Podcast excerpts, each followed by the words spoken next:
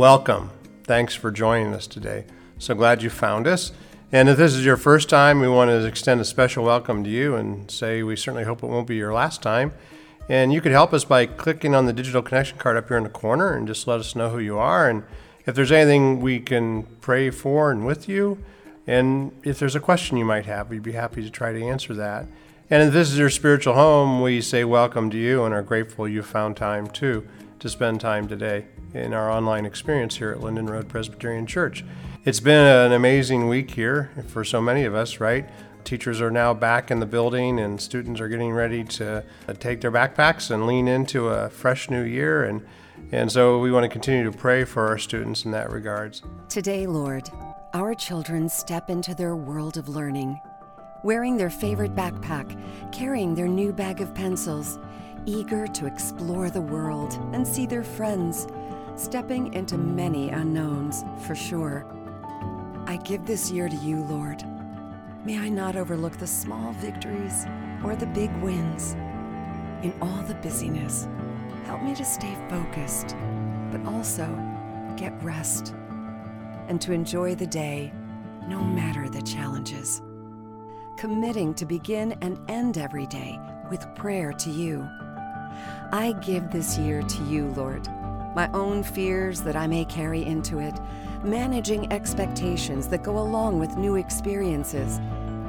May I trust your will for my child, however you see fit, in all the beautiful moments and the excitement of accomplishment, but also in the failures and struggles. I know you are there, waiting to teach, to discipline, to reveal wisdom no matter the age. I give this year to you, Lord, because in your hands it will be beautiful in all the ways that matter, on this earth and in eternity.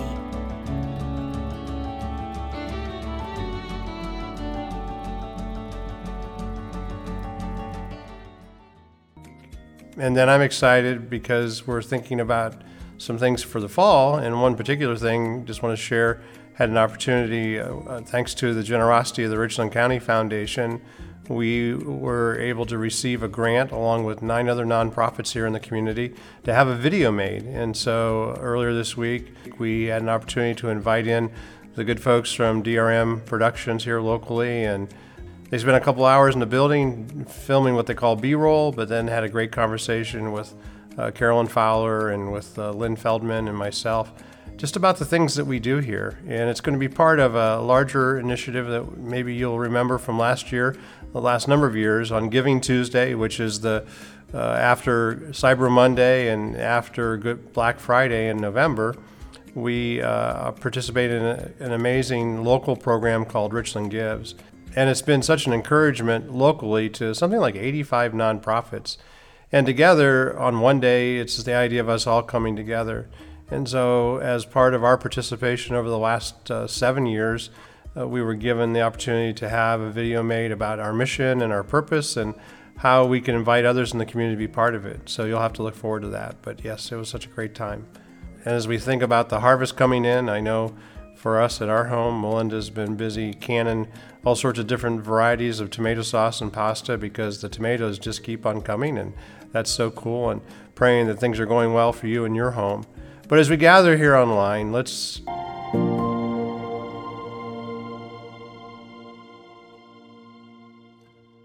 When you see this statement here, God is blank, what comes to your mind? For many of us, how can we really know what God's like?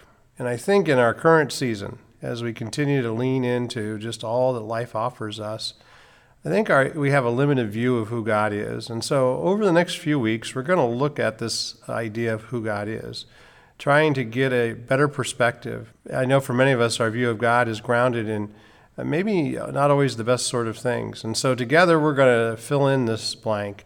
So, together, my plan is to help us discover how to fill in this space with truth that can impact our lives part of why I'm leaning into this is I think that so many of the problems in life, our pain and our disappointments and our hurt, I would argue that they come from not understanding the true nature of who God is.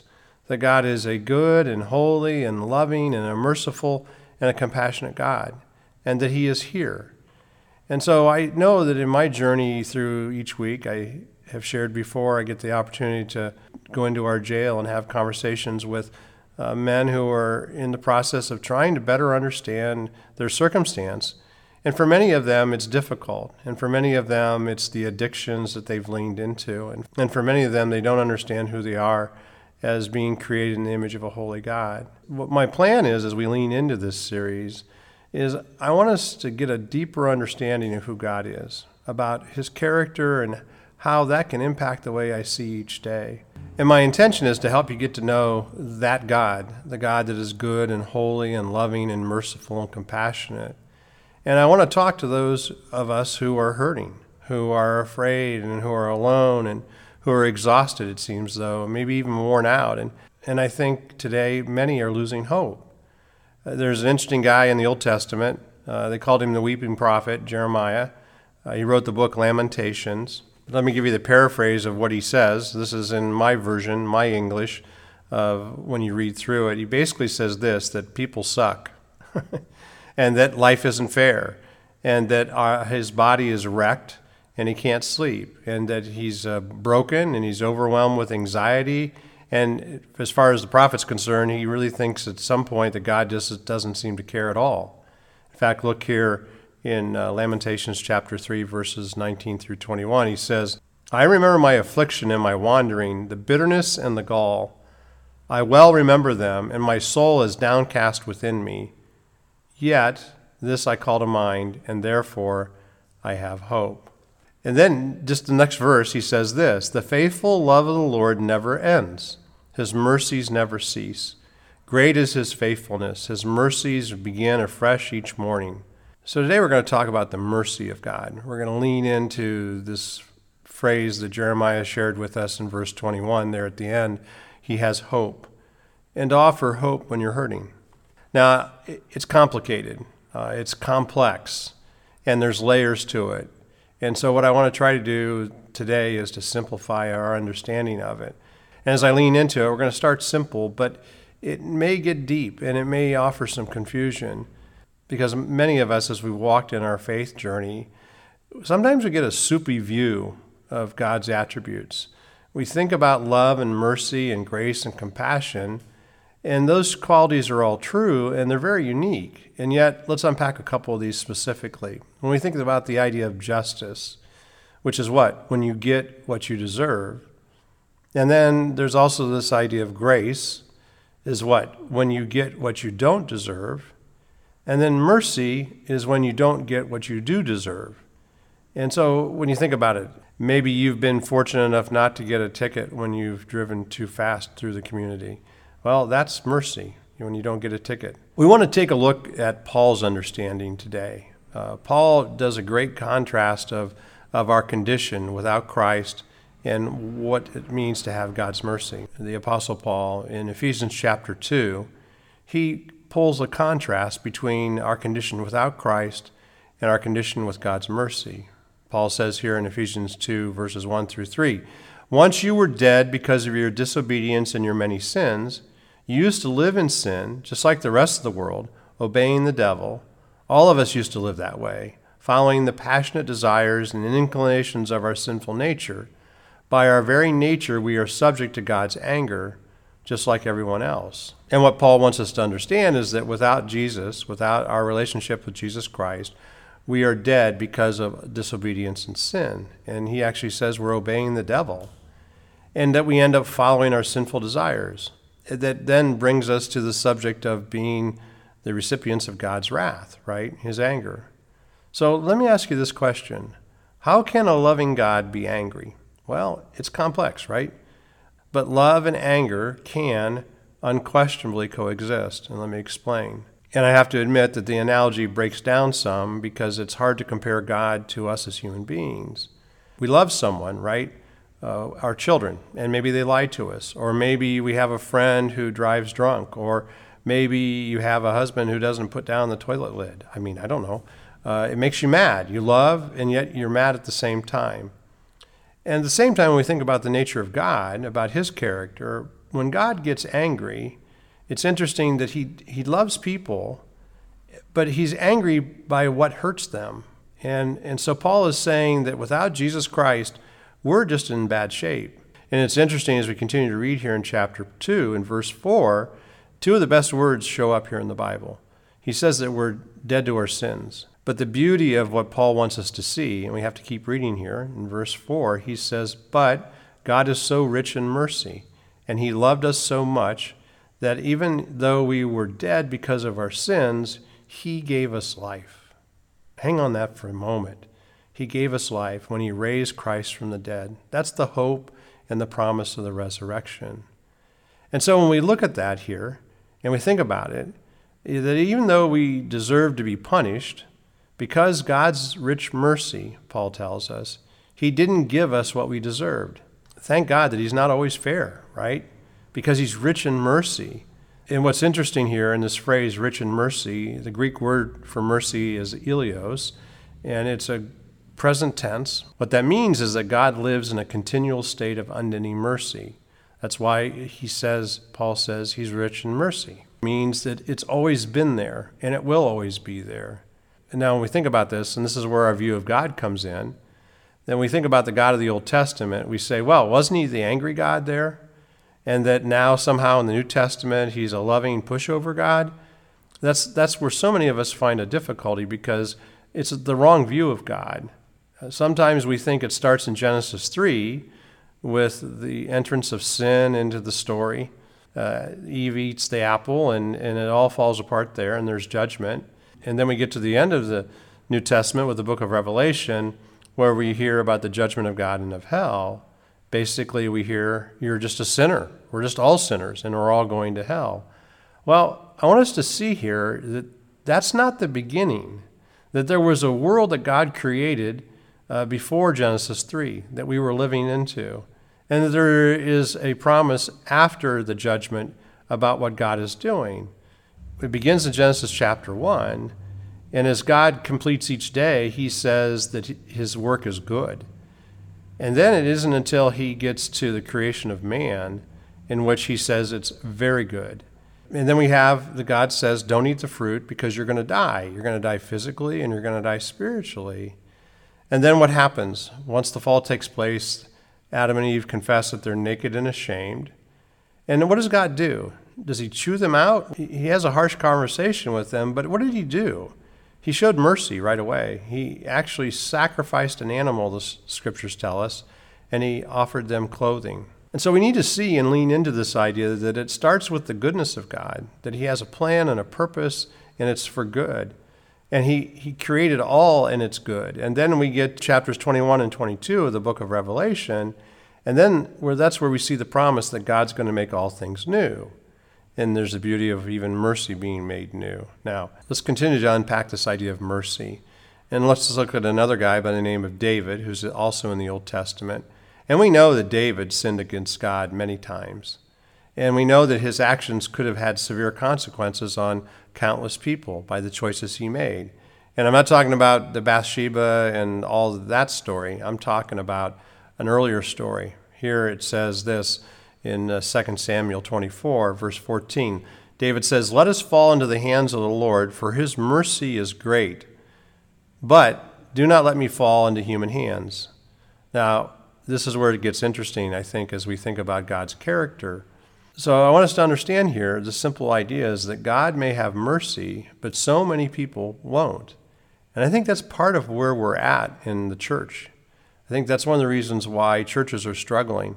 Coming out of COVID and now into this new season, these things were actually taking place long before uh, we leaned into a global pandemic. People who are the ones that should be the most merciful in our local churches are often the ones that are the least and it's messy. I think one of the biggest reasons why people are not in the church and why our culture is so upside down is because of how Christians over the years have demonstrated narrow mindedness and being judgmental and even being hypocritical, that we've lived without mercy towards our neighbor. I think one of the biggest roadblocks to people coming to, to faith and getting involved in a local church today, to come to know Jesus in a personal way, is because of the experiences they've had with people who are narrow minded, who are judgmental and who are hypocritical, people who call themselves Christ followers, but they don't have any mercy.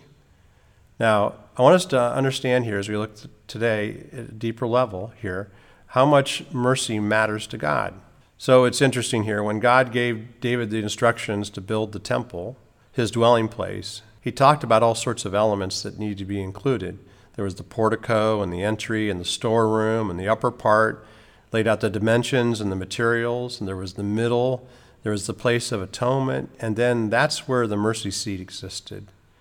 And so it, it's beautiful here that the scripture tells us that when you build my house, you need to make room for mercy, that that's what God desires for us. In fact, James uh, in chapter 2, verse 13 says, Mercy triumphs over judgment. You see, we need to make room for mercy. We need to receive it and to give it. Let me say that again. We need to make room for mercy, and we need to receive it and we need to give it. That's why the invitation to be part of our fellowship is to come as you are, to bring your, your doubts and your fears and your insecurities and your brokenness and your sin. And that there is room for doubt in our faith journey. There is reason for questions that we need to maybe wrestle through. And we know this much that it all points to Jesus, and we can have a, deeper relationship with Him as we try to come to grips with the things that He's asking of us. And so when we think again at these points that we began with about this idea of justice, when, when you get what you deserve, and then we embrace this idea of grace when you get what you don't deserve, and that's the life that comes to us through Jesus Christ, right? And then finally, this idea of mercy is when you don't get what you do deserve. So we say boldly, right, that we thank God for his mercy.